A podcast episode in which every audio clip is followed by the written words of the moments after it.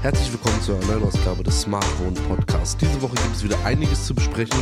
Es hat sich ein bisschen was ergeben und deswegen lasst uns einfach direkt mal anfangen. Amazon hat Mitte der Woche ein paar neue Geräte vorgestellt. Neben einem Fire TV Cube und einer neuen Fernbedienung und noch vielem anderen wurden auch zwei neue Ring Outdoor Camps oder wie sie heißen Ring Spotlight Camps vorgestellt. Und zwar die Ring Spotlight Cam Pro und die Ring Spotlight Cam Plus. Die Plus-Variante ist einfach nur eine neue Variante der, der standardmäßigen Cam. Äh, das kann jetzt ein bisschen mehr Energieversorgungsoptionen haben. Ansonsten ist da aber gar nicht so viel neu. Sehr, sehr spannend und interessant ist aber die Ring Spotlight Cam Pro. Die sieht genauso aus eigentlich wie die anderen auch, aber hat unten einen anderen, ja, äh, quasi einen neuen Sensor. Und zwar setzt man hier auf Radartechnologie. Durch diese Technologie soll es wohl möglich sein, dass Entfernungen, Größen, Winkel von Objekten, die sich bewegen, besser erkannt werden können.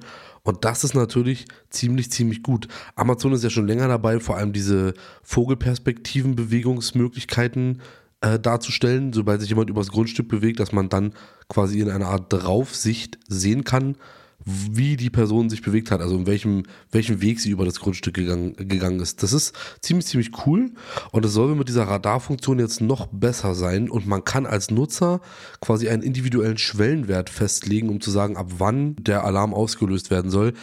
Ich glaube, dazu ist aber ein Abo nötig, dieses Ring Protect Abonnement. Aber ich sag mal so, wenn man ein, zwei Ring-Geräte hat, dann lohnt sich auch das große Abo zu nehmen. Dann zahlt man irgendwie 10 Euro, hat aber alles vollumfänglich mit drin, hat äh, erweiterte Garantien und kriegt irgendwie noch Rabatt auf die Geräte und so weiter. Also das lohnt sich dann vielleicht schon. Bei einer Klingel ist es vielleicht dann das normale Abo für 4 Euro oder was, äh, wie das ungefähr kostet, auch völlig okay. Und wenn man dieses Abo hat, dann soll man eben auch diese radarbasierten Meldungen bekommen. Ob das alles tatsächlich nachher genauso kommt oder nicht kommt, werden wir sehen.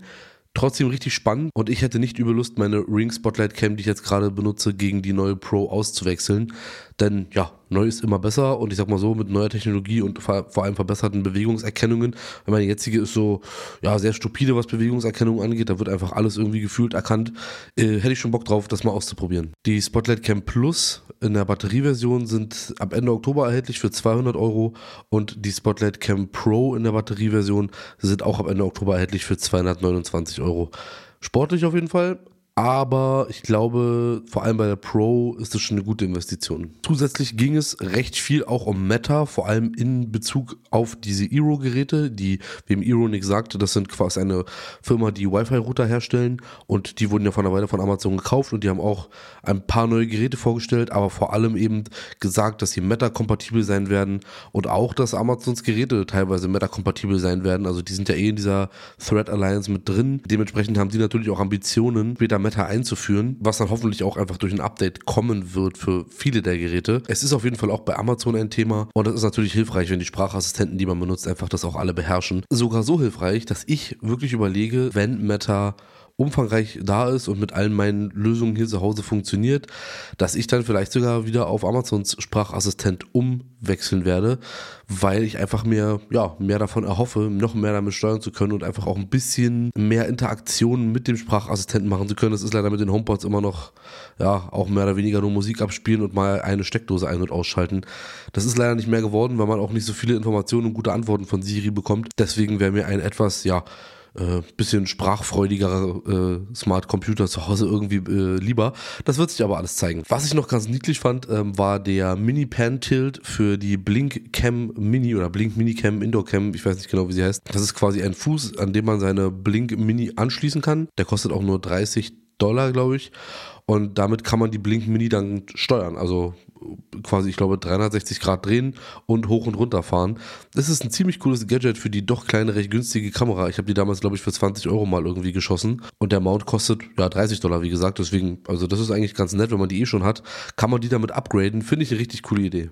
Und wo wir gerade bei Amazon sind, auch Roomba hat einen neuen Saugroboter vorgestellt, der eine Absaugstation hat und der auch wischen kann. Jetzt sagen natürlich vielleicht viele, okay, was soll daran jetzt so besonders sein? Das hat ja mittlerweile gefühlt jeder 300 Euro Roboter, aber der Roomba Combo J7 Plus, Name ist jetzt nicht so gut gewählt, finde ich, der ist quasi das neue Flaggschiff von Roomba und hat eine sehr, sehr spezielle Technologie, wie der Mob eingesetzt wird. Aber vielleicht gleich noch mehr dazu. Also wie gesagt, es gibt eine Absaugstation, kennen wir mittlerweile alle schon. Es gibt leider keine Reinigungsstation auch oder Wassertank-Auffüll-Absaugstation für das Wasser. Das wurde hier scheinbar ja, eingespart. Nichtsdestotrotz, wie gesagt, gibt es eine ganz, ganz spannende Funktion und zwar ist der Mob nicht an der Unterseite des Geräts festgemacht, so wie wir es jetzt kennen, ne, dass es einfach ganz normal unter dem, unter dem Gerät ist, sondern auf der Oberseite und der Roomba kann quasi diesen Mob mit Hilfe eines Arms rechts und links rausfahren, unter den Roboter schieben und somit wischen und kann somit erst recht sicherstellen, dass vor allem da, wo nicht gewischt werden soll, auch wirklich der Mob nicht die Fläche berührt. Das ist ja bei den Roborock-Sachen immer so ein, ja, so, so ein Ding.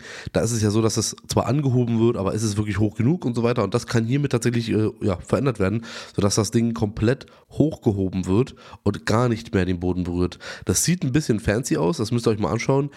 Ist aber eigentlich gar keine so schlechte Idee. Es muss der Roboter natürlich schlau genug sein, den Arm schon früh genug auszufahren, wenn er in den Bereich kommt, den er wischen soll. Also da muss natürlich ein bisschen paar Sekunden vorher schon so langsam anfangen auszufahren, sodass er den richtigen Bereich auch, sagen wir mal, vollständig wischt. Angetrieben wird das Ganze mit dem iRobot OS 5.0, was auch für die Objekterkennung äh, sorgt, die an Bord ist. Sprachsteuerungsoptionen gibt es auch und Teppicherkennung und so weiter gibt es natürlich auch. Alles, was wir so ein bisschen kennen. Wie gesagt, ich finde, das Wichtigste ist eigentlich diese Mob-Funktion. Der kommt jetzt auch ich glaube, nächste Woche in den Handel. Also es dauert nicht mehr so lang für 999 Euro. Und den gibt es auch einmal ohne die Station, nur als J7 für 200 Euro weniger, also für 799 Euro.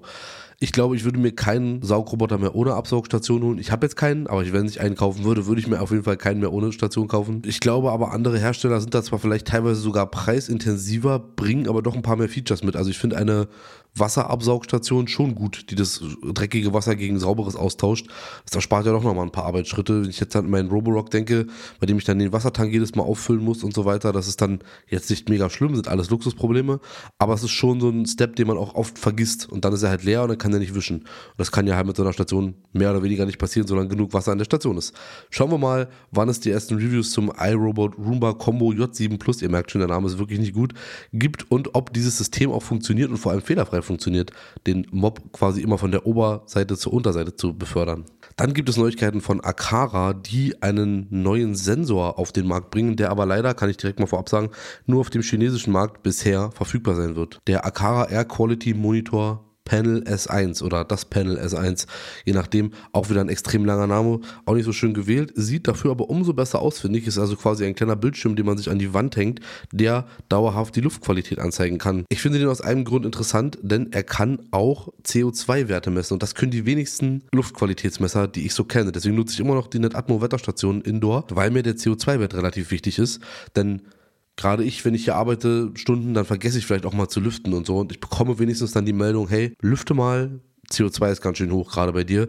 Deswegen finde ich das sehr praktisch. Ich kann mit so VOC-Messwerten leider nicht so wirklich viel anfangen, denn ja, so unrein ist die Luft bei mir hier nicht. Ich wohne etwas ländlicher, deswegen passiert das halt eben nicht so oft, dass man davon Gebrauch machen muss zumindest. Deswegen finde ich CO2 viel besser und das hat der glücklicherweise auch mal eingebaut. Ob der jetzt batteriebetrieben ist oder tatsächlich mit einem Kabel betrieben werden muss, weil er ja auch dann an der Wand hängt und die ganze Zeit auch das Display an ist, kann man wahrscheinlich auch ausschalten. Das ist mir nicht bewusst. Er sieht aber ganz nett aus und vielleicht kommt er auch mal zu uns. Wollte ich hier auf jeden Fall mit einbauen, weil ich finde, dass es von diesen Luftqualitätsmessern, die eben auch den CO2-Wert messen können, noch viel zu wenig auf dem Markt gibt. Und dann noch ein kleines Update aus dem Hause IKEA. Dürfen wir hier auch nicht fehlen. Ich habe jetzt schon öfter über den IKEA Dirigera gesprochen. Das ist der neue Smart Home Hub von IKEA, der den alten klobigen Drahtfree, das klobige Drahtfree Gateway ablösen soll. Der sollte jetzt auch im Oktober auf den Markt kommen, wurde ja auch schon in Shops ab und an geleakt bei Ikea aus, äh, in anderen Ländern, aber offiziell eben noch nicht vorgestellt. Jetzt soll es eben so sein, dass der im Oktober auf den Markt kommt, zusammen mit der neuen HomeSmart App von Ikea, die auch komplett umfassend überarbeitet werden sollte. Schön ist, dass der Hub auf jeden Fall auf Thread basieren soll, hatte ich glaube ich ja auch schon mal erwähnt. Das ist natürlich in der jetzigen Zeit relativ wichtig, denn ja, brauchen wir halt und das ist jetzt einen neuen Hub auf den Markt zu bringen, der kein Thread kann, wäre halt eben einfach ein Fehler. Und dementsprechend wird auch Meta unterstützt werden, was natürlich genauso gut ist. Jetzt kommt der kleine Bummer an der ganzen Geschichte. Momentan sieht es wohl aufgrund technischer Schwierigkeiten so aus, dass doch die App und der Dirigera Hub erst Ende November auf den Markt kommen werden. Die kommen ja beide zusammen, weil die halt sich bedingen, deswegen kommt beides zusammen erst dann raus. Und wenn er kommt, dann kostet er bei uns 59,99 Euro. Das äh, ist eigentlich ganz fair, sag ich mal, weil bei Ikea ist es ja so, dass die Nebenprodukte wie Glühbirnen, Steckdosen und so weiter nicht so viel kosten und wer eh irgendwie, ja, oder nicht so viel Smart Home so viel Geld ausgeben will und man ist ja dann auch im Thread- und Meta-Universum unterwegs, deswegen ist es eigentlich eine ganz okaye Investition. Der kann das dann machen und das finde ich auch, äh, finde ich auch total fair. Ich denke mir, ich werde mir ihn auch mal anschauen, wenn der rauskommt. Ich bin auch, ja, muss mir auch mal ein paar mehr Geräte von Ikea angucken. Das ist tatsächlich noch gar nicht so oft passiert, bis auf ein paar Schalter. Ich muss auf jeden Fall noch bis Ende November dann warten, bis das Ding rauskommt, aber ich werde mir auf jeden Fall anschauen. So, ein paar kürzere Themen diese Woche. Es ist auch gar nicht so viel los, aber wir sind ja jetzt durch den September durch. Jetzt kommt der sogenannte Techtober. Da wird auch wieder noch einiges kommen, einiges vorgestellt werden. Und dann kommt auch bald schon wieder Weihnachten. Da kommen sicherlich auch noch mal einige Geschichten vorher. Wir warten noch auf einige Geräte, auf einige Updates. Und sobald es mehr dazu gibt, erfahrt ihr das natürlich hier. Lasst mir gerne eine Bewertung bei Apple Podcast da. Abonniert den Podcast überall da, wo man Podcast abonnieren kann. Teilt es gerne mit Freunden, die sich für Smart Home interessieren. Schickt mir Feedback an feedback at smart-wohn.de oder falls ich ein Thema vergessen habe, natürlich auch gerne Feedback dazu schicken. Da freue ich mich sehr drüber und gehe natürlich da sehr gerne drauf ein. Ich danke euch fürs Zuhören. Wir hören uns alle spätestens in der nächsten Woche wieder. Bis dahin, macht's gut. Ciao, ciao.